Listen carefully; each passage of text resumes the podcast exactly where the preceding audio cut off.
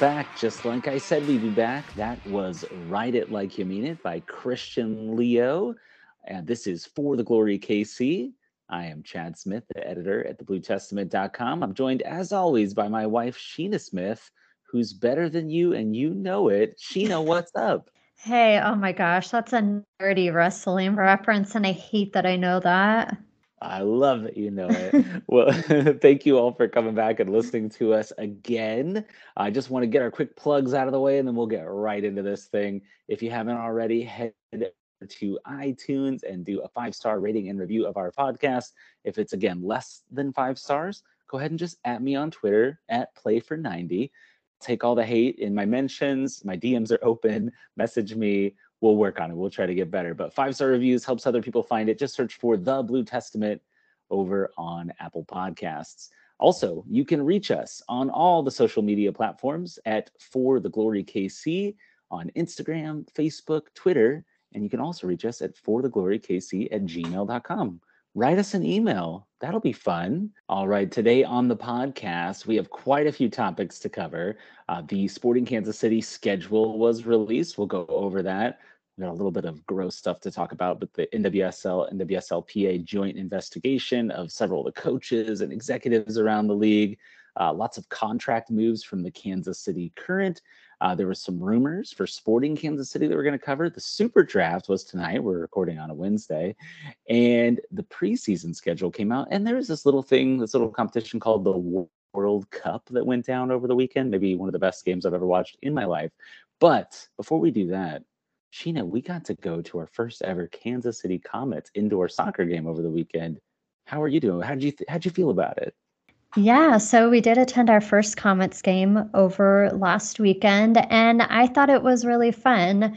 I wasn't really sure what to expect because I haven't ever watched a an indoor soccer game or b a Comets uh, game, so I had heard it was kind of a hybrid of like maybe a little bit of hockey with soccer, and that's exactly how I would explain it.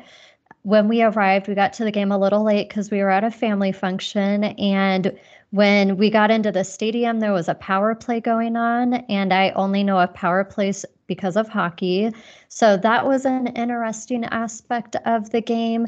It was a lot more fast paced. And I don't know if that's because it's on a smaller field and it's a lot more aggressive. So, but not as aggressive as hockey, but definitely more aggressive than your typical soccer.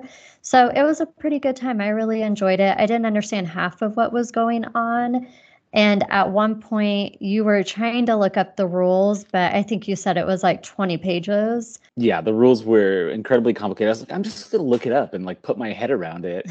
And I, I ran into uh, the site manager of the Blue Testament, Fad Bell, there at the game. And he goes, Oh, I don't even know all the rules. I think he was joking with me. He's trying to make me feel better. But yeah, I tried to read it. There was a power play. We got there. No more power plays the rest of the night. Don't know how the blue cards work. I I don't know. i am going to learn the rules. Somebody educate me. But uh, I need to get more into the Comets, and I'd like to give a shout out because this is a, a, nepotism podcast. Chris Stout, he was the military honoree of the evening. Wow, shout out Chris. We got there and we got into the suite that he got us free tickets for, and there's like a camera crew in there and cheerleaders and the mascot. And I was like, "What's happening?" And he's so like humble. He's like, "Oh, nothing, nothing's going on." And then uh, like a minute later, he's on the jumbotron and they're like honoring him for all this cool stuff that he's done. He he had like a charity that he ran where they build tiny homes for for veterans so pretty awesome homeless veterans. So i really enjoyed it and we got to get back there more and i clearly need to get someone to explain all the rules to me.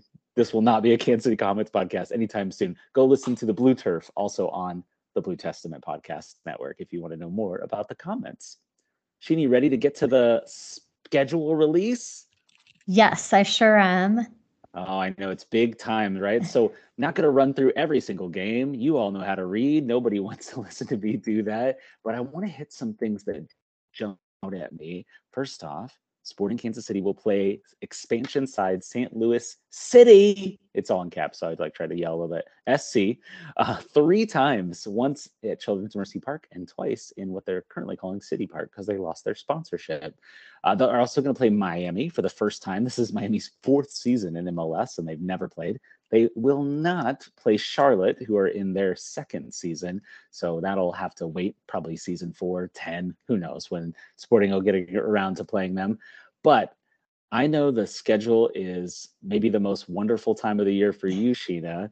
what, what were you thinking about the schedule? Have you booked any road trips for us yet? I haven't, just because you said that the one I was looking at was getting really complicated because I was trying to fit other places in there. So I haven't booked anything. I'm leaning towards Dallas, but I will admit it's hard for me to get pumped up about going to Dallas. No offense, anyone who's from Dallas. I'm sure it's a great city, but I'm just not like super excited. And I don't find the Dallas, uh, is it Dallas FC? Is that what they're called? I don't find FC them very Dallas. FC Dallas. Yeah, I don't find them very exciting either. So, but they it's a team last year. They finished way better than Sporting did. Uh, that's cool. I just don't find them like every time I've seen them play, especially when they play in their own stadium, it just feels like kind of eh. I don't know, maybe because they don't have a lot of fans that come to the games. Maybe I'm wrong. Maybe I'm thinking of like a bad season. No, you were 100% spot on. They play in Frisco, Texas, and they're always like, oh, yeah, it's out in the burbs, and that's why no one comes. Uh, nobody mentioning that, you know, Children's Mercy Park is in Wyandotte County and like out in the burbs, quote unquote. So well attended, constantly sold out. It's just those fickle Dallas fans, I guess. And yeah. I will tell you, they used to be really tough to watch before last season because they were they played really gross. They played the kind of soccer that no one likes, where they they just foul a lot and they try to slow the game down, and it's really ugly. But they they played a lot better looking soccer last year, and they were a much better team. So uh, Dallas, that's on Saturday, March 18th. That's the third game of the season. I'm sorry, the fourth game of the season, the third road game of the season for Kansas City. They have a, quite a stretch of road matches to start things off. So we may hop in a car, head down to Dallas, see whoever lives in between here and there. We got like my best friend and best man lives in Oklahoma, family in southern Missouri. Uh, Sheena was trying to tell me this complicated road trip, and I was trying to work. So I was like, it's too complicated. Tell me later. I don't i'm not processing any of this. I'm not i'm not focused on what you're saying. So that might be a trip for us. Did you did you get any further down there? Did you look for anything maybe flight related I didn't. I also was looking obviously at St. Louis. Uh, I found it interesting. We're playing St. Louis three times this season, two of the times are in St. Louis. So at least one of those I'd like to check. I bet those are going to be popular games.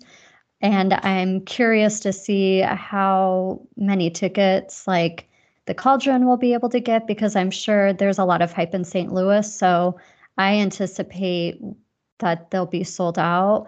But that was the other thing I was looking at. Vancouver was another one, and you were like, why Vancouver? And it's just to go to another country. So I don't know. I still got to figure out if we want to go to the World Cup. So we have a lot of discussions to to have outside this podcast, but yeah, to to continue our budgeting conversation from last weekend, know, we like, can we afford to go to New Zealand and Australia?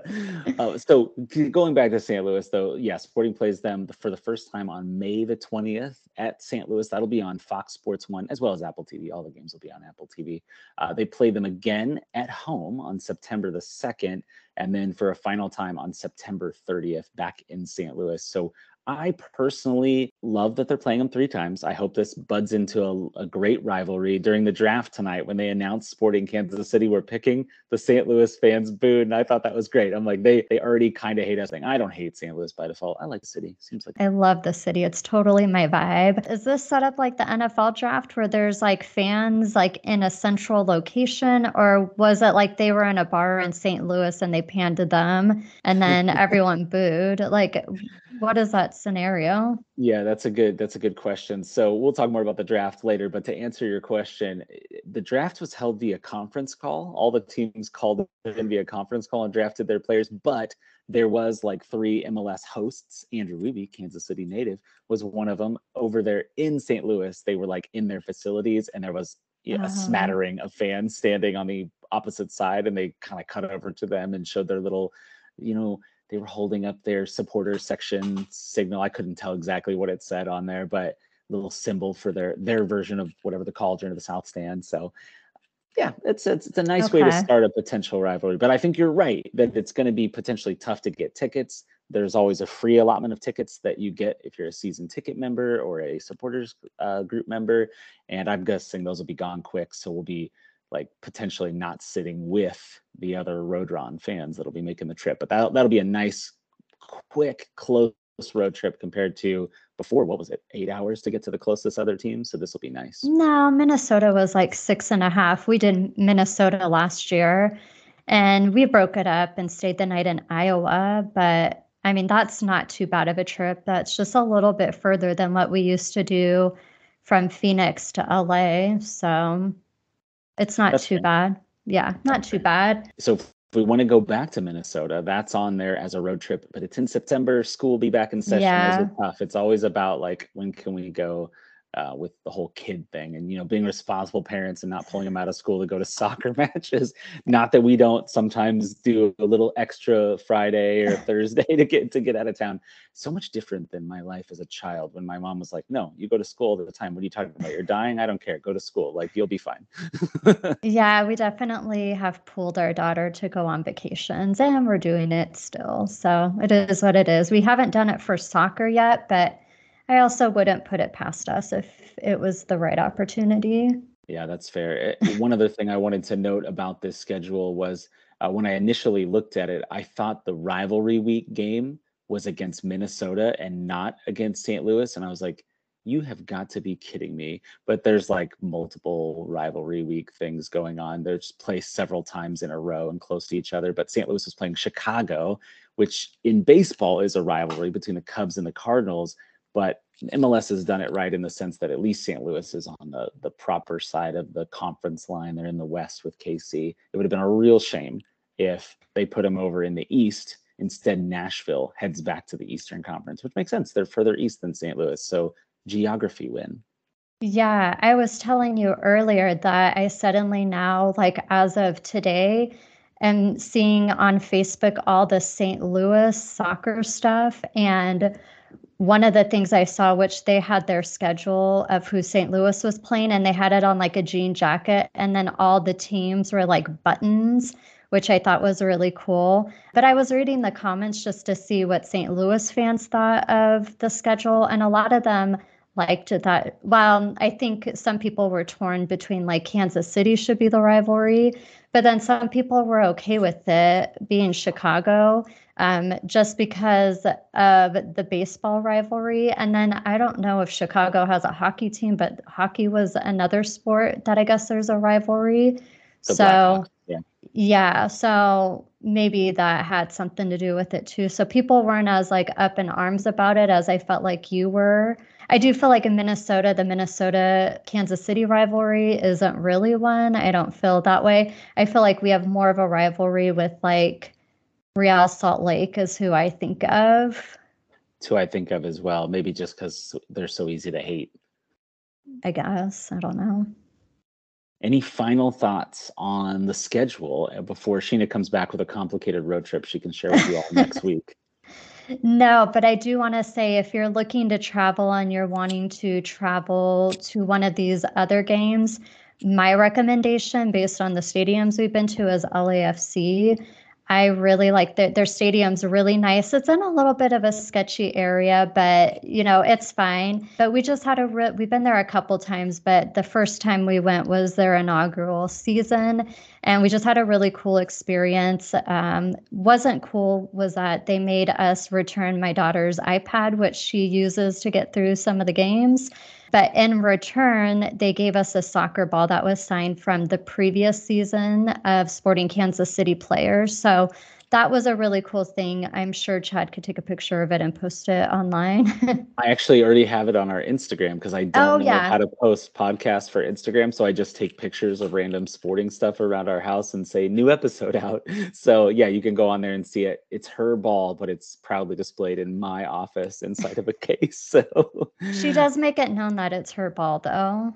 She does say that. Yeah, that was the inaugural season of LAFC, and Sporting handed them their first win uh, loss. I'm sorry, inside their own stadium. So that's always something we can think back to remember. And if you go visit LA, you can go s- visit Ilie. I'm sure he'd say hi to you. He's like the nicest human in the world. So Yeah, and don't they have like, is it a hawk that does like their intro? A hawk or something comes flying in? or like a falcon or a hawk. I Or a don't know fa- exactly. yeah, Yeah, that was really the cool. Mhm. Will I you think- probably run into Will Ferrell? I mean, he's there all the time. Yeah. That's I was gonna say one of the times we went, he they like panned in on him during that bird ceremony thing, whatever I was think he happening. la- it landed on him, or maybe yeah, he let it go. Or he was on the yeah. field. Yeah, he was on the field, and yeah, something with him and the bird happened. big Will Ferrell fan, but uh, we're gonna have to crush LAFC this season. So, all right, well, let's move on from the schedule. Definitely go check it out. Let us know in the comments, either on the Blue Testament or on our Instagram or on the tweet of this or on Facebook,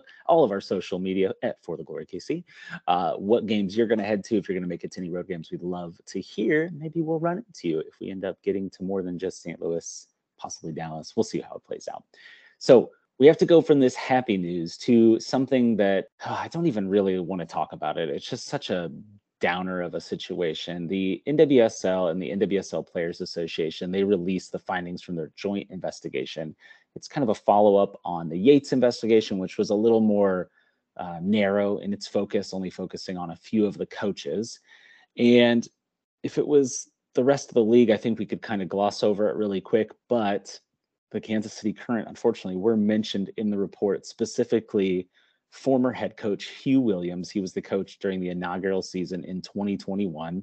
He's mentioned several times throughout the report, and it's nothing sexual in nature, which is, I guess, a win, right? Because at least it's not all this awful stuff that we heard about from these other coaches. But at the same time, uh, there's reports of uh, abusive language towards players and calling them like a pain in the ass and stuff like that. And this is it's a tough subject to talk about because I don't I don't know how you feel about it, Sheena, but for me, I can't make these things the same, right? It, people are like sexually manipulating players and coercing them into sex and things like that. And you know, ma- male and female coaches have reports of some of this stuff, but mostly male coaches, of course, right?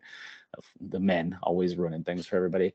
But then, obviously, it's not okay to be verbally abusive to your players. But I've I don't know if I've just we had some a good discussion on this in the comments on the Blue Testament, and we're always very uh, nice to each other, even if we have disagreements with each other on how to handle something. And what sticks with me is like I have probably been verbally abused at jobs before, and I just kind of suck it up and deal with it. And that's probably not the right way to do it. But then again, I'm coming at this from a a white male perspective, and I'm sure that kind of changes things a little bit in terms of how I feel about it. I'm a large person. I'm not like I'm 6'2, I'm not small. People aren't like I'm not sheepish or afraid of them. I'm just like, gosh, what's wrong with this boss? Why would they possibly talk to me that way? Um, but what, what were your initial thoughts when you read the findings, Sheena? Well, first off, it was 125 pages, so I did not read that, but I did You didn't do like a control F and go search for Huw Williams or the KC Current, uh, I did or not. maybe read the article on our website. I did. So I did read the article on the Blue Testament um, dot com, and honestly, the situation in general is just really sad. It's disappointing. It's uh, upsetting to me that players made, you know, it sounded like if I understood the article correctly, there was some sort of meeting in August of 2021, and players talked about how they were not being like sexually um, exploited or anything, but just that that there was almost like low morale, and they felt like they were being kind of what you were saying earlier. Um, that they were upset with the way the coach had spoke to them, and it sounds like in the investigation they interviewed Angie Long, um, one of the owners of KC Current, and from what I gathered, it didn't sound like she knew the allegations were as serious as they were. Like it, it sounded like she was aware maybe a little bit of how the coach was speaking to the team, but didn't know to the extent how bad it was. And kind of like what you were saying, we've all had a job where maybe we've had a boss that's too a little, you know, rude or a coworker who said inappropriate things. And I just went through literally yesterday sexual harassment training at work. And I did not do And good at it. you failed the test? um, it was a few times just because I was distracted. And the test I took, like you couldn't, I didn't realize that that the first time I took it, I didn't realize if you clicked on the button, like you were submitting your answer. So I accidentally clicked the wrong button a few times. But anyways, I went through that test three times. So I'm really familiar now with sexual harassment. And in the future, I need to not be multitasking while I'm taking a test. Uh, the one thing I took out of that that applies to Layman the this, the one thing I take from that is that you can't have a hostile work environment. And it definitely sounds like that was happening. Rather, the Long family kn- knew the extent of it or not. Like any concern that was made, they should have changed, like made it change. I think I also saw it, and you can correct me if I'm wrong, but I think I saw that people were complaining of like because the team was doing bad in 2021 that was part of the complaint. I just think maybe the players were afraid to speak their whole like truth. I don't know if you gathered that as well. I mean, that could be honestly that there, because I think there's always, I don't know about you, but when I'm trying to like point something out at my job, I'm always kind of pulling back. You don't want to say too much. You want to get yourself in trouble by pointing out what you perceive as misconduct, but then at the same time, you're supposed to report things that are handled incorrectly. But then, you know, you, we've all seen it where it's not always handled the best. Like HR seems to take the side of your managers and things like that. Um, I, from what I got from it, this is a quote from Angie Long. She recalled, quote, that the players raised concern about how training and practices were being conducted, but did not recall the players raising any concerns about how Williams interacted with the players on the team, unquote. And then they go on to say that the players were not happy because the team was not doing well. And they were the last place team in the league. Obviously, probably aware Huw Williams was demoted. He was no longer made the head coach and he was put into like a front office role. But it, the longs kind of seem to be defending that you know hey we didn't realize it was this other stuff going on.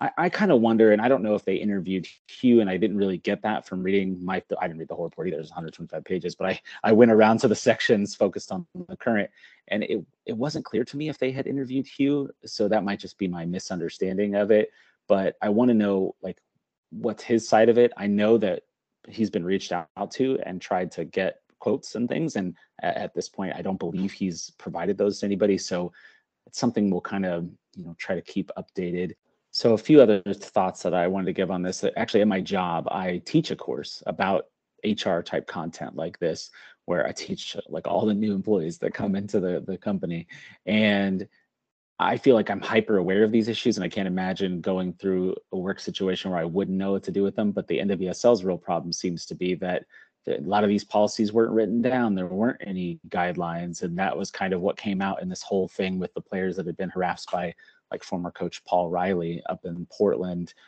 and New York and North Carolina because he bounced all over the dang place, and they you know had some misconduct, obviously by allowing him to remain in the league and I mean, it, it ties back into um, the owner of Portland, Merritt Paulson. Uh, he had made that announcement that he was going to sell the Portland Thorns, and then Arnim Whisler, the Chicago Red Stars owner, he's going to sell their team as well.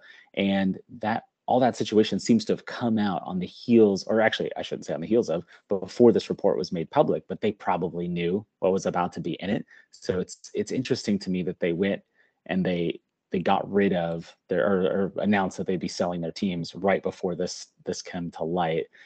Did that stand out to you at all, Sheena? That did. And then the fact that they had Williams in the front office and they got rid of him back, or they let him go back in November, which this report was just released last week. So that leads me to think they also were given a heads up. Um, one other thing that I was curious about is based on the article I read on the Blue Testament, it said that a lot of the players who did speak out back in August of 2021 were either traded, there they were waived, or they weren't re-signed with the team. And so that makes me wonder, like, is that because they spoke out, or was it truly all about their performance? I don't know who those players were, so I don't. I was curious what your thoughts are about that. Yeah, I, I definitely do. Um, I think that there is sporting decisions that could have been made to justify those moves. They were the worst team in the league, right? They made all these moves, they cut a lot of players, they traded several players, and then they went on to have at one point they were in first place in the league and they made it all the way to the NWSL championship in 2022. So I think you can justify those sporting reasons, but can I rule out that there was some sort of retaliation going? I, I don't think you can. Mean, there seems to be quotes from players indicating that they they thought they were being retaliated against when they their names came out as people that had complained. When I look back at all the decisions though of who left, they all kind of make sense because the team was kind of poor. So was it them that was making it poor? Was it a combination of all of them? Was it Williams's coaching that was making them poor? It sounded like a lot of complaints about the way he ran practices and and how he set up the team. And I remember last in the 2021 season, he'd be moving players around and they're playing in different positions every week and they're different formations all the time. So I could definitely see that the erratic nature of that versus the stability of a Matt Potter this season or a Peter Vermes to use a Sporting Kansas City example. You know you're getting the 4-3-3 in most weeks. So I think there's a sporting reason to justify it. The one player that stood out as kind of a unique situation is Rachel Corsie. She was the captain and she was center back on a team that let in some goals, right? Some critical goals, but signed a new contract and then they transferred her out and sent her overseas. And it, it was odd at the time when it was announced, and this adds some context to it. Uh, one other thing I want to say about, and this is kind of the gross, hey, we're talking about sports, so let's talk about the sporting side of it, is Williams is undoubtedly a fantastic talent evaluator.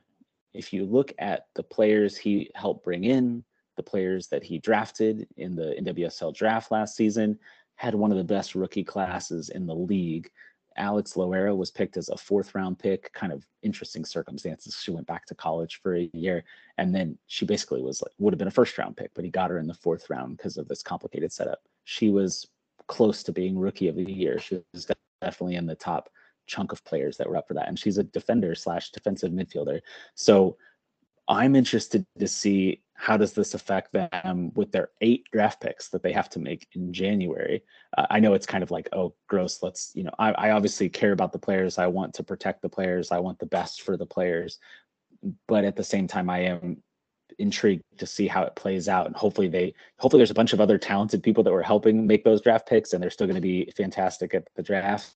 It is a possibility that they lost a, a good piece there from the draft quality perspective even if he had to go because of the situation. Oh, and as Sheena said, it was really quick, and I just want to emphasize it. The team let him go in November, so last month before this report came out. So he has not been with the team. He's no longer in his front office role. Uh, he was relieved of being the coach after 2021, but he's completely gone from the team now. I just hope the organization uses this as a growing opportunity and they've implemented some kind of change uh, for the current players on the team to speak out if something's bothering me and hopefully things are ran a lot smoother, you know, going forward. Because it does kind of that warm, fuzzy feeling I had when I went to the groundbreaking ceremony in October. I don't feel as warm and fuzzy. I feel like just slightly it's been tarnished a little bit. So hopefully things, there's not as many issues going forward. Yeah, hopefully they can keep the trust of the players and that they're kind of speaking to them in the background absolutely. Uh, one last thing I want to talk about, not specific to the Kansas City Current on this. There were some other examples in the report about um, a coach. I don't know how to pronounce this name. Vera P A U W, a former Houston Dash coach. Uh, there was complaints about weight requirements and exerting influence on players' diets and exercise routines. And I thought that was interesting because I think that's fairly common in sports, right? to request that players be on a certain diet, the professional athletes. Admittedly, the NWSL is not paying their players as much as some of these other leagues, and maybe you're asking a lot of them on the the salary that you're paying them. But I remember uh, DC United coach Hernan Losada. He'd only been the coach like 15 months, and he suddenly got hired. But he had really turned them around. They were doing really well once he took over, and he had these type of requirements, right? Like regular weigh-ins of his players and picking on them for making poor food choices. And I kind of think that's part of being a professional athlete. Now, maybe this Vera character, this Houston Dash coach, was was doing things in like a tacky way or was not being professional about the way to do it. But I think it's not out of line maybe to ask your professional athletes to do a certain thing but to a certain extent it's their choice and then you can say hey if you don't want to follow these you know the culture of our team of what we're doing, then you can trade them or cut them or not re-sign them. But that that was where this report it had layers to it, right? The sexual harassment stuff, there's no place for it. But then it gets a little more gray when you're talking about is it okay to ask them to have a certain diet? Again, well, I don't know enough of the details. I didn't read that entire 125 pages. It's too many pages. Uh, but any final thoughts, Sheena, on this awful report that hopefully the league is going to put behind them and grow and learn from?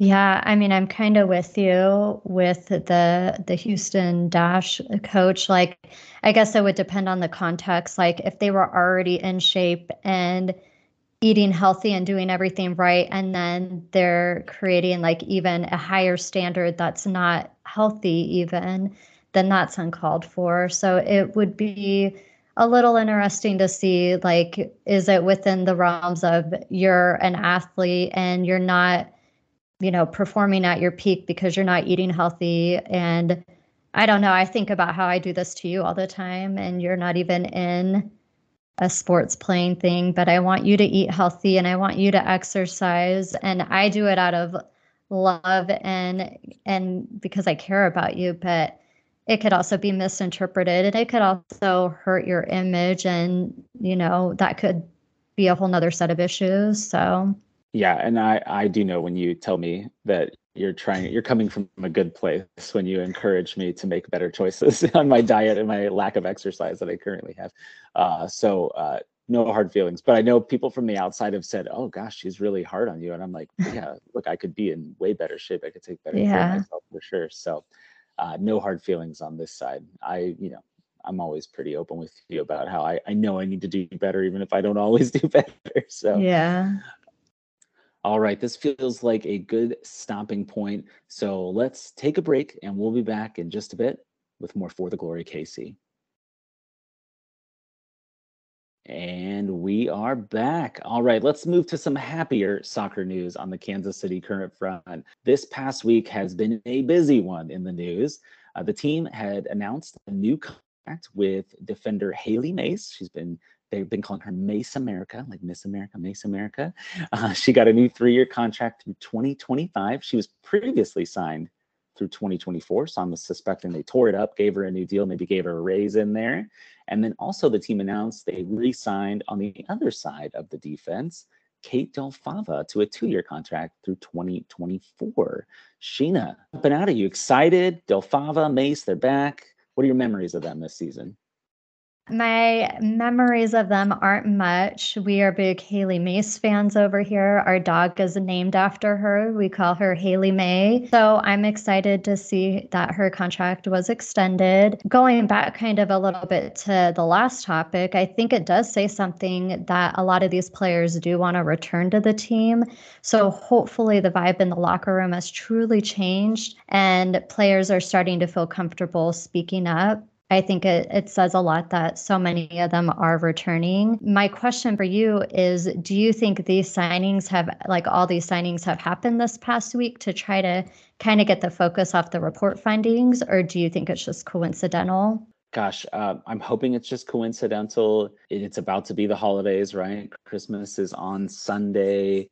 Hanukkah's already started. New Year's coming a week after Christmas. All these things going on that they typically kind of business sort of shuts down don't worry for the glory kc won't shut down we'll be here next week but we um they, these things have to get signed right and maybe it's just a coincidence i don't know uh i feel like it's a good sign though that mace wanted to return uh and wanted to extend her contract. Del Fava didn't have as much of a choice it's kind of like a lot of sports when you have she's only a, a two-year player, I think, in the league, maybe three years. 20, 2020, she was drafted. So you're not a free agent yet. Have the mobility to go to other teams, but she was a starter. She played in every single game. Uh, she's an asset to this team. She really broke out in 2022. She was asked to play defense, which she really hadn't been a defender before, and any time I'd ever seen her. So playing kind of that right back, right wing back, right wide midfielder, um, getting up and down the field and then Sheena, you may remember she scored a very important goal in the playoffs in stoppage time against the aforementioned Houston Dash to uh, send Kansas City on in the playoffs, advance them on to face the OL Reign, who they eventually beat to go all the way to the championship game. Don't remember that. Chad has like a photographic memory when it comes to every soccer game, but can't remember like family vacations and the important things. So, no, that goal doesn't stand out to me.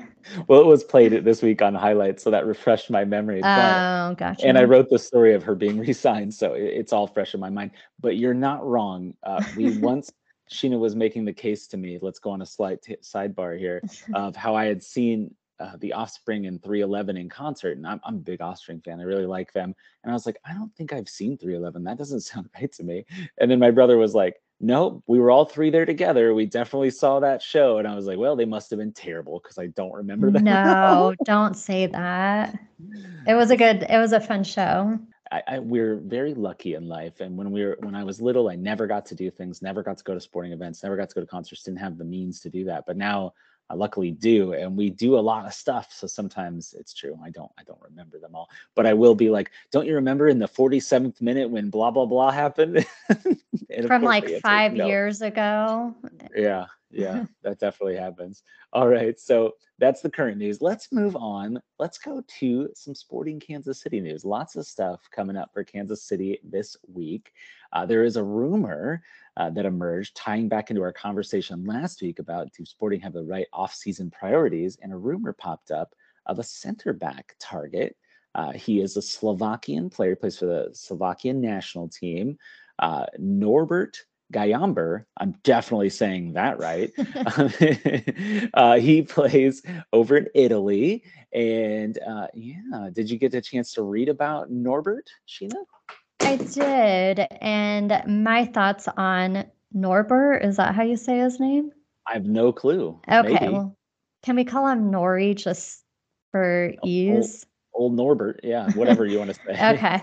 So, my thoughts on him I saw he's 30 years old, which I, as a casual fan, I don't know. What is the average age of a center back? Is that about average? Is that a little old?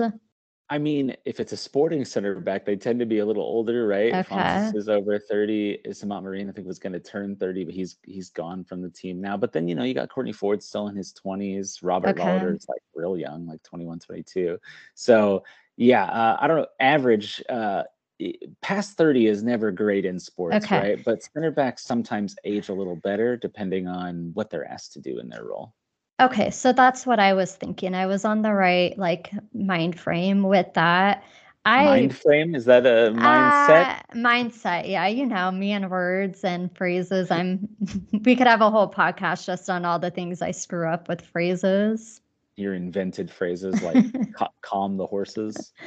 Chad, no, go calm the horses. No, calm your horses. But anyways, I okay, so I was on the right track with that. I my little notes that I had wrote was that I would prefer to see someone who's between 26 to 28 years old. So somebody who's um, not brand new, straight, you know, in their 20s, but not in their 30s. So someone in that mid range of 26 to 28 and I think it goes back to the point I made last week on Matt Hedges is that I'm not an ageist, but I feel like picking a 30 year old only temporarily puts a band aid on this position. And I don't know that it's good for the long term. And I even tried to watch like the montage or the video that was on the bluetestament.com, that article. I don't know if that was pulled from somewhere, but it was really hard to watch. It was very blurred out. Yes, I didn't put, cut it and make it. If you're wondering, it's okay. from when he was younger. I I don't okay. have that kind of video editing capacity. Okay, I was like, oh my gosh, was this like made in the early '90s? I thought maybe it was compressed, but it was really hard to watch. So I don't. Well, he would like have been I, alive in the early '90s. I don't know. I don't know, but yeah, I, so I don't really feel like I got a good gauge of how he is as a player because I couldn't really tell what was going on, but yeah, I just I would like to see someone younger. I think is my main point. Yeah, I, I don't disagree with that. I don't know much about him. Um, the highlights that you were referring to, he seems to be playing defensive midfielder more, but it was from a few years ago in the in the Euros with Slovakia. Uh, so, according to some research we did here, he is looking for a three-year contract between 600 and 700,000 euros, which is a little over 600 to 700,000 dollars based on current exchange rates. Uh, so he's would be coming from Serie A in Italy, a club called Salernitana. I'm definitely nailing that. Clearly, watch a lot of Serie A. Watched a few Gianluca Busio games last week, but now they're down in last week, last year, but now they're down in Serie B. They got uh, demoted, uh, relegated, as they say in the European leagues. There, that's a bummer. So. you didn't know? I'm breaking news to you that he got relegated. You are, and I only know about being relegated from Ted Lasso. Oh yes, uh, Jason Sudeikis is teaching the Americans about how soccer works in Europe.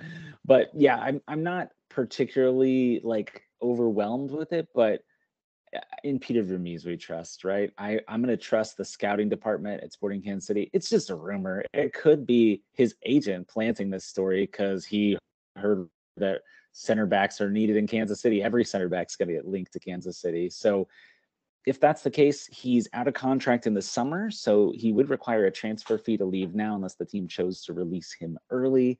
I don't know. They're in the middle of a battle right now. They're in the kind of mid table. They're around 12th in the standings last I looked, but last year they barely avoided relegation. His club finished 17th, so they might need him and want him.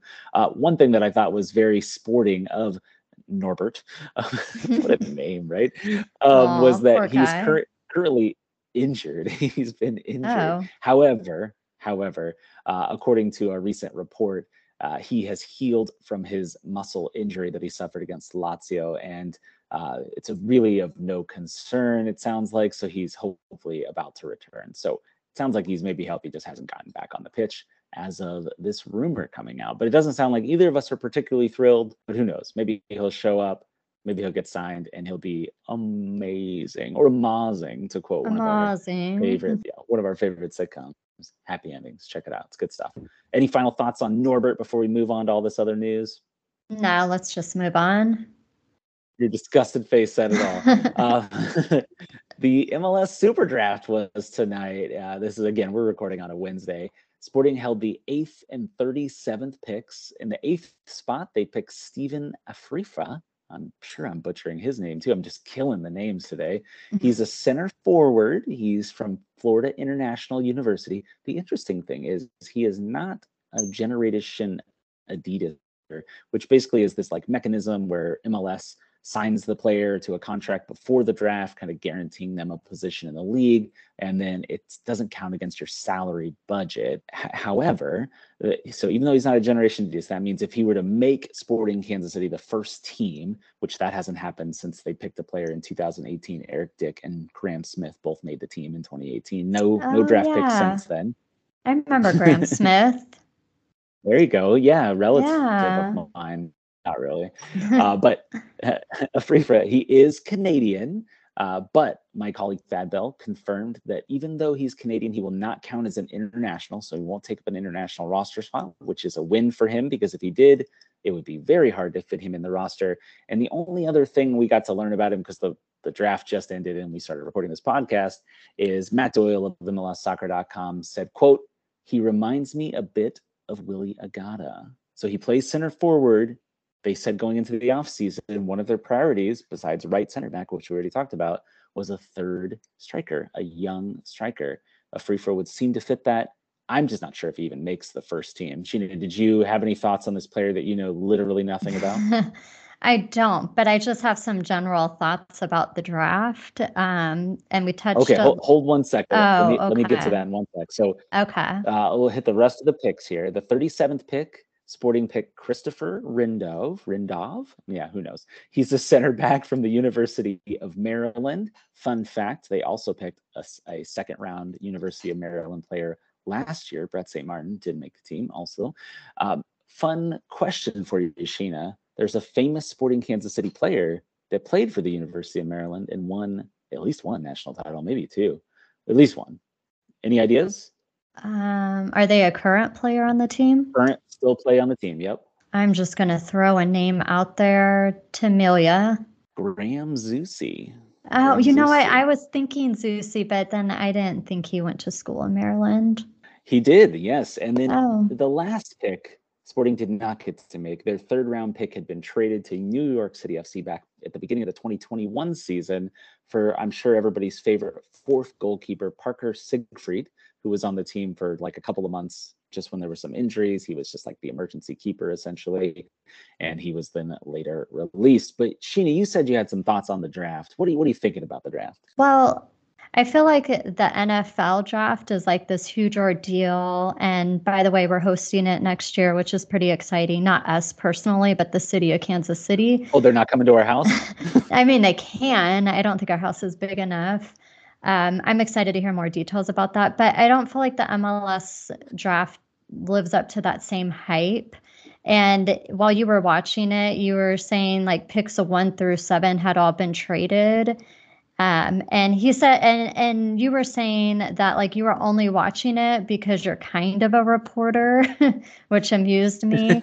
but it seems almost uh, like kind of sad because you were talking about the fourth keeper last year, who or you know these people who get signed and then they don't actually join the team. So I don't really understand the point of it. Maybe it needs to be revamped. I'd be curious to know how many players that come out of the draft end up playing because um, it sounds like a lot of them don't even get signed. So I don't understand the point of the draft if that's truly the case. Yeah, it's definitely lost its importance over the years. A lot of people want to point to Sporting Kansas City as like a model of how the draft is important and successful, but you got to go back to 2012 and get 2012 even to get that Dom Dwyer draft pick, the last pick that really had a big, big impact on the team. Sure, there was some role players, your Amadou Diaz, your Saad Abdul Salam since then, but for the most part, most of the guys haven't made the team. Some of them haven't even made the second team. And it, it, Sporting does draft late usually because they finish well, so that, that, has some effect on it. I'm a little more high hope on a, a Frifra here. God, I gotta learn how to say this guy's name, but um, still, still low but higher as in maybe he'll make the first team. That's like that's where expectations are. I think and you all should go read my longer version of this on the Blue Testament, but I think it's time to kill the draft. I th- think the draft has outlived its usefulness. The fact that you're doing it on a conference call, like that's yeah. kind of a joke, right? The players aren't getting to like go up on stage and hold their jersey their scarves or anything like even they were doing a couple of years ago. So it's outlived its usefulness. Let players decide where they want to go. If they want to go pro and there's a team that can find a place for them, maybe they like the coach, maybe they offer them more money, maybe there's more of a chance for them to break through because there's an openings at their position. Uh, maybe that team has a history of handling draft picks well versus another team that never signs them and cuts them after a year, you know, whatever the case may be. Let them do that. Maybe they want to go to the USL because they want to get guaranteed playing time and they don't want to be have their rights owned by an MLS team that's just kind of using them them and and throwing them away after preseason because I'm sure these guys are going to get to go to preseason, but then possible that nothing comes of it. It's time for the draft to go away, in my opinion. It seems like it's a waste of everyone's time if it's uh, giving the players like a false sense of hope that they're going to be professional, and then it feels like a waste of you know, every team's time sitting through a virtual conference, drafting players they know they probably aren't going to keep. So I'm very confused by this. And it feels like if you're going to do it, it needs to be set up similar to like NFL, where it's exciting. And it sounds like maybe they had that a couple years ago where players get to hold the the scarf or whatever of the team they're playing for but if it's just a virtual conference like that's super lame yeah, they like zoomed in some players and interviewed them, and they were still very excited about that. So I guess that's the appeal to it for a certain extent. But at this point, the MLS Academy system has essentially replaced the draft. Not that there's not usefulness in the draft, not that there's not good players that maybe develop later, or they come from foreign countries and go to college and get discovered that way. Absolutely, that stuff still exists. I just don't think that you should have to go to the worst teams in the league and like in other sports versus you know the NFL, like you're building your roster through the draft. The NBA, if you draft right, it's immensely important. It's just not important in MLS. It's MLS trying to be like these other American sports leagues, and it just doesn't fit anymore. At one time, it was great. Roger Espinoza, Matt Besler, Graham Zusi. Besler and Zusi are from the same draft. It's like kind of crazy. Uh, most famous eighth overall pick ever, probably Besler. He was also an eighth pick in the first round. Clint Dempsey, eighth pick in the first round. It used to be useful. It's not. It's not useful anymore. I've had enough of the draft. Let's move on. Let's talk preseason. Uh, snuck into the schedule announcement by Kansas City the other day is that preseason starts on January the 6th. That's like a little over two weeks, depending on when you're listening to this. It may be less than two weeks. That's exciting. Uh, players are required to report on January the 6th to Kansas City. If you've been following them on social media, which I know you have, Sheena, they've been all over the world traveling and having all their good fun times because it's all about to come to end. They got to get whipped into shape and, and preseason starts. Then on January 9th, they head off to Arizona uh, from the 9th through February the 8th.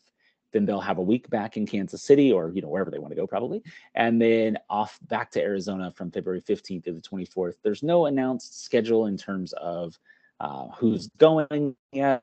Games are being played if they have friendlies against MLS competition or other competition. But in past years, she and I used to live in Phoenix, and we get to go to preseason.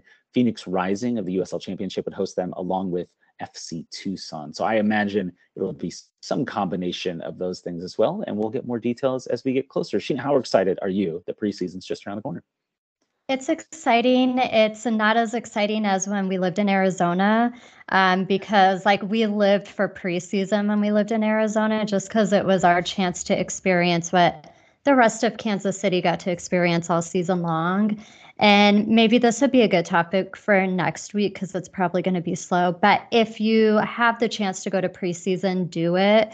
Um, the last couple years have been not as um, open to the public just because of COVID, but hopefully this upcoming preseason will be more exciting. It was one of my favorite things that we did in February's in Arizona. And if there's a time to go to Arizona, January and February are the months to do it. It will be interesting to see what MLS teams show up and what those games look like and where they'll play if they're going to do it mostly in Phoenix, which was kind of what they were doing the last few seasons, or if they go down to Tucson.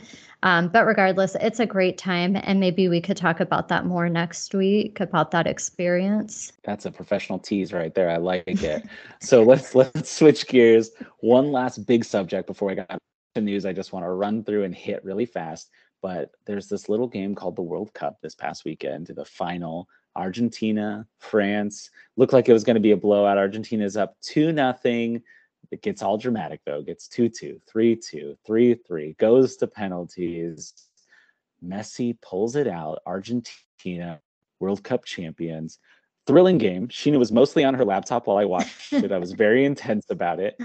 But did you have any thoughts about the game, Sheena? Yeah, I mean, I I don't think I even came in until maybe towards the end of the game, like of regulation. So, um, and then when they got to shootouts, I got nervous. I didn't really care who who won because I felt bad for whatever team was going to lose. Because what a heartbreaking way to lose and penalty kicks. And they were saying in um, France, a lot of people like had given up everything they owned to go to the World Cup. So I was just feeling really bad if they lost because it, people were losing their life savings. But it was a really good game. Was that French done that, or was it like Argentinian fans that had done that? I thought they said it was the French. Oh, maybe I could, was. I could be wrong, but I swear it was. I mean, probably that's probably true. Probably on both, on both sides, honest, yeah. Right? It's this experience. It's once in a lifetime. It's probably incredibly expensive to go and stay in Qatar and travel over there and all that. So we won't get too much into the game here. It was an amazing game. Uh, if you didn't watch it, then you've really missed out. And I can't imagine you're both listening to this podcast and watch the World Cup. So yeah, you're not you're not my target audience. Tell all your friends. Don't have to wait every four years. There's soccer yeah. all the time, uh, not just when the World Cup is on and, and taking over the world. But hey, 2026 will be right here in the U.S. of A. So it is time for our digital crawl. This is where we rapidly move through several topics around soccer, Kansas City soccer, things of that nature few other topics to cover. So, uh, first up, last week we told you about a rumor for Matt Hedges, former FC Dallas center back, or Dallas FC, if you prefer, Sheena, uh, who is uh, interested, had interest from Sporting Kansas City. Well, he has signed with Toronto FC. We both agreed we didn't really care if Matt joined, and yeah. we weren't high on him particularly. So, we're, we're not high on Norbert either, apparently. So we'll see if we, if we find somebody that we are high on. Um, a lot of people getting high on soccer players over here. But another big thing that happened, and this probably deserves more than a brief discussion, is the MLS playoff format looks like it's going to change. Some reporting by Pablo Maurer of The Athletic has that the MLS, because they're stuck in the moment of having just watched the World Cup, I guess, uh, is going to go to a 16 team playoff format. That's 55% of the league, 16 of 29 teams, eight per conference. And then they would do like a World Cup style group stage with teams advancing out into a single elimination bracket. I hate it. It feels like a money grab to get like help out Apple, who just paid all this money to get the broadcast rights of these games, games to broadcast, which I'm always for more soccer, but there's going to be a lot of soccer next year. And the single elimination playoffs have been amazing, great drama. MLS Cup was probably the best MLS Cup ever. I believe it was 3 3 with a penalty kick shootout to decide it, too. So I don't know why you'd want to mess with something that's working so well. But, you know, if it ain't broke, I guess try to fix it, right? Don Garber. Sheena, what are you thinking about these playoffs? Yeah, I don't like that idea. I like the way it is currently.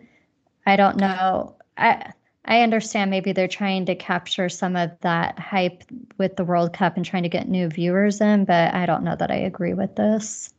Yeah, when when there's less news, we can talk about this more, but we're going to keep moving. Sporting Kansas City 2 also added a couple of players this week.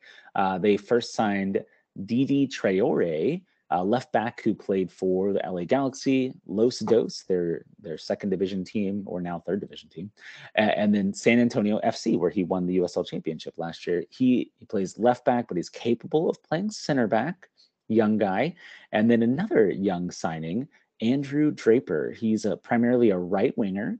He came from Felipe Gutierrez's old club, Universidad Católica. I'm sure I'm butchering that.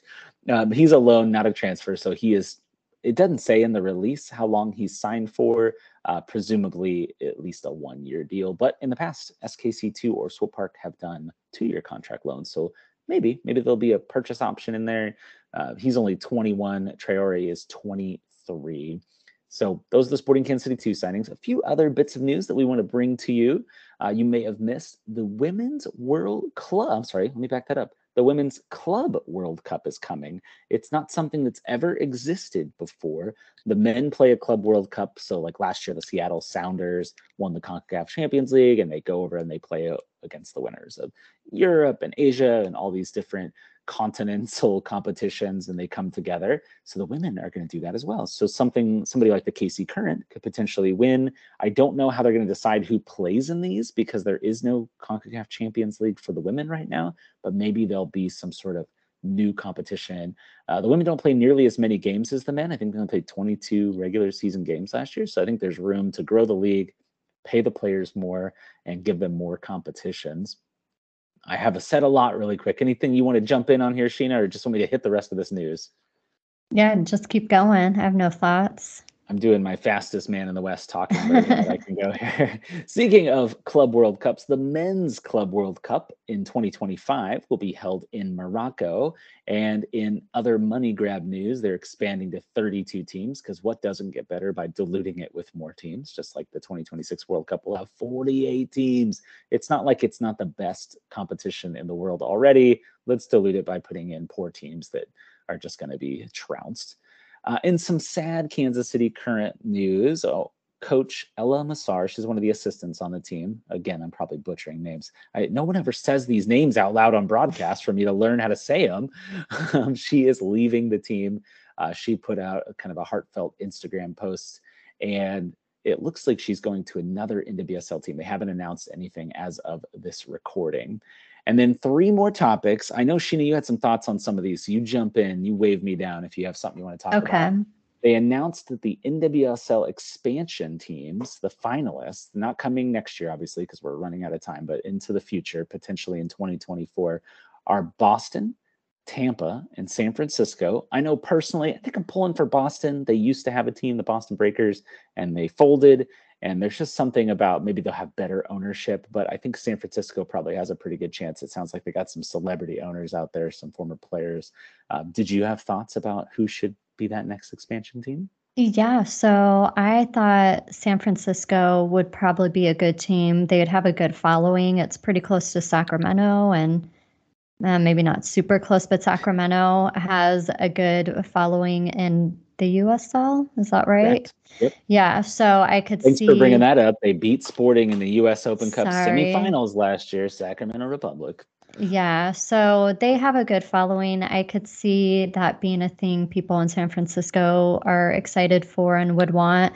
But I also like the idea of Boston having a team. I didn't know they had a team previously, but I just think it would be fun to have a team in Boston. So I don't have any thoughts on Tampa. You're going to learn so much about the NWSL this year by being on this podcast and me forcing you to watch many, many more games. Oh, yay. way, way, to sound enthusiastic there. uh, two other bits of news. Wrexham AFC, who you may know from the FX show Welcome to Wrexham, owned by Rob. How do you say Rob's last name? Oh gosh, um, McEl McElroy? No, I can't think of it. Yeah, that's not even. Close. You watch always. I, it's always sunny. Get I it know, together and here. I love that show, but I can't think of his name right now. I'd, if I saw it written down, I could probably say it, but I can't think of it right now. This is why y'all have come to this podcast for us to mispronounce names. So the guy from Always Sunny and Ryan Reynolds, you know him, Deadpool, famous guy. Uh, they own a fifth division team in England in the National League, Wrexham AFC, and they're going to come to America and play a quote handful of MLS teams. It sounds like summer friendlies. I personally am against summer friendlies because it's yet another game jammed into the middle of the week. You're you're probably putting your B team out there, or maybe your starters for a little bit, and then taking them all off, and it's just extra exhaustion on their legs when Sporting will probably be beat up and hurt. That said, if they come play Sporting, I'm absolutely going to go watch it because I, I watch the show and it's fantastic. Um, do you have uh, plans to see Wrexham if they're in town, Sheena? Yeah, if they come, why wouldn't I go? Um, so it sounds like the games haven't been decided yet, but and you were saying summer friendly, so that's just for fun, or does this count for something? Uh, it's just an exhibition. That is soccer slang for exhibition. Okay, I'm all for it. Um, I also I don't I don't think they do this, but I would enjoy other teams from Europe coming to the US and playing games, kind of like what the NFL does every season. I think that would be cool. Maybe that already exists. This does exist. oh, I mean, it's just breaking okay. news for you over here. Oh uh, my yeah, gosh, uh, I'm fam- learning so much tonight. Famously, the Kansas City Wizards once played Manchester United. You've heard of Manchester United, yes? Y- yeah. Yeah, I've heard yeah, of they them. played them. a very assured answer there. Uh, they played them at Arrowhead back in the day, and if memory serves, and uh, apologies because I wasn't paying close attention back then. Uh, Sporting or the Wizards at the time won two to one, and I believe they were down a man when they did that too. So pretty impressive stuff. It kind of maybe put Sporting on the map. So friendlies have value. They bring they bring attention because there's people sometimes that are like maybe a little bit of Euro snobs, and they'll say, "Oh, I I watch football, but I don't watch this American soccer garbage that you all put out. But uh, MLS is getting a heck of a lot better. I've seen it dramatically over even just like the last 10 years. So that could bring some positive attention. Hey, maybe they'd end up on the documentary. Maybe we'd end up on the documentary. Maybe get to meet Ryan Reynolds, Sheena. Maybe it seems unlikely, but yeah, we'll just have to stay tuned and see what happens where is your enthusiasm? We'll have to tell the story about when getting an apartment in college and my Ryan Reynolds story. But but we have to end on a bit of a, a, sad note, but maybe maybe good. I don't know how to best say this. Um, we had previously reported on the passing of American soccer journalist Grant Wahl. Um, it his autopsy has been completed. It sounds like, and his wife put out a report that he had died of an aortic aneurysm. So what it seems like is that it is from natural causes, which is great because there was definitely like a cloud of darkness over this because he was so young, but unfortunately, you know, do pass away sometimes unexpectedly. So have a little bit of closure there. Um, hopefully, that's kind of the end of that story, and that we all learn lessons about how to better take care of ourselves and get checked for things like this. His brother Eric had put out a thing saying, if you're like long, lanky, and you have long fingers, that this might be a trait that is indicative of this. So um, huh. I used to be lanky, I would say, in high school, but uh, the metabolism, something failed me. I'm not sure. We're working on it, as we discussed earlier in the podcast. Dietary and exercise choices we had this week. Sheena, any closing Wait. words? Yeah, I just wanted to speak a minute about Grant Wahl. I am glad there was no foul play. Like it came out that it was natural causes, um, just because I think that once I, I think that came out while the World Cup was still going on, and it put the focus back into the game and not on his death. And there was like a photographer in another country who died. So it did we got we were able to go back to soccer. It makes me wonder though if he hadn't already been sick, if like the significance of some of his symptoms would have caused him to go to a doctor sooner and maybe it could have been prevented. We'll never know. And aneurysms are no joke. Those are hard to I mean you have to really like zone in on your symptoms and get to a doctor quickly. I don't know. I think it's just a good reminder that if something doesn't seem right, to go get checked out and not to get all preachy for the second time tonight, but make sure you're going to the doctor regularly, get your blood drawn. A lot of stuff can be figured out, blood pressure, all that stuff. Make sure you're eating healthy, have a balanced diet, exercise, get enough sleep. You can't tell, but I'm staring Chad down. This is more for him than anybody else, but seriously, take yourself, like, be healthy in 2023 what a lovely way to end it. A little PSA. Yeah. Who knew? People came for their soccer news and they got a little health update consciousness thing going on to wrap up the podcast. That's here. more of what I'm passionate about, even though I'm currently off the bandwagon and I'm eating poorly. But it's the, it's the holidays, right? We'll we'll figure it out in the coming days yeah. and weeks. So thank you all. If you made it to the very end, we're gonna try to keep these things a little shorter. There was just so much dang news this week. There I was. Like we had to talk about it all. Thank Wait. you again for yeah, no, sorry. I just wanted to say to everyone, thank you for listening. Let me end this, Chad. Thank you for listening. I hope everyone is staying warm. Don't go outside if you don't have to. Keep your pets indoors for the next few days. I hope everyone has a Merry Christmas, a Happy Hanukkah, Happy Kwanzaa. And if you don't listen again till the new year, have a Happy New Year. Yippee ki